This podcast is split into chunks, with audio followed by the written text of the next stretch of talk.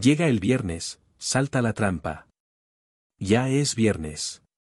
La vida se pasa ansiando viernes, que es cuando más se envejece. Se envejece en viernes, sin querer, y como los viernes se goza instintivamente lejos de la mundanal obligación, el diablo masculla para que el viernes de la próxima semana llegue cuanto antes. Alguien dijo que vivir de viernes no sería una mala idea. Sin duda que el placer mata porque consigue trampear el tiempo. En forma de viernes. Lo contrario es una hoja de lechuga lenta y sosa, un cigarrillo lento y soso, una conversación profunda, lenta y sosa. En la sosez y el fango ralentizado quizás se encuentre el camino.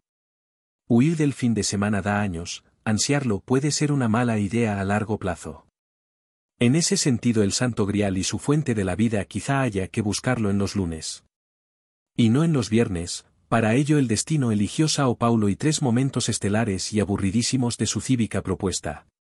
Porque en ningún sitio se igualan, a las seis de la mañana, sus lunes cenicientos.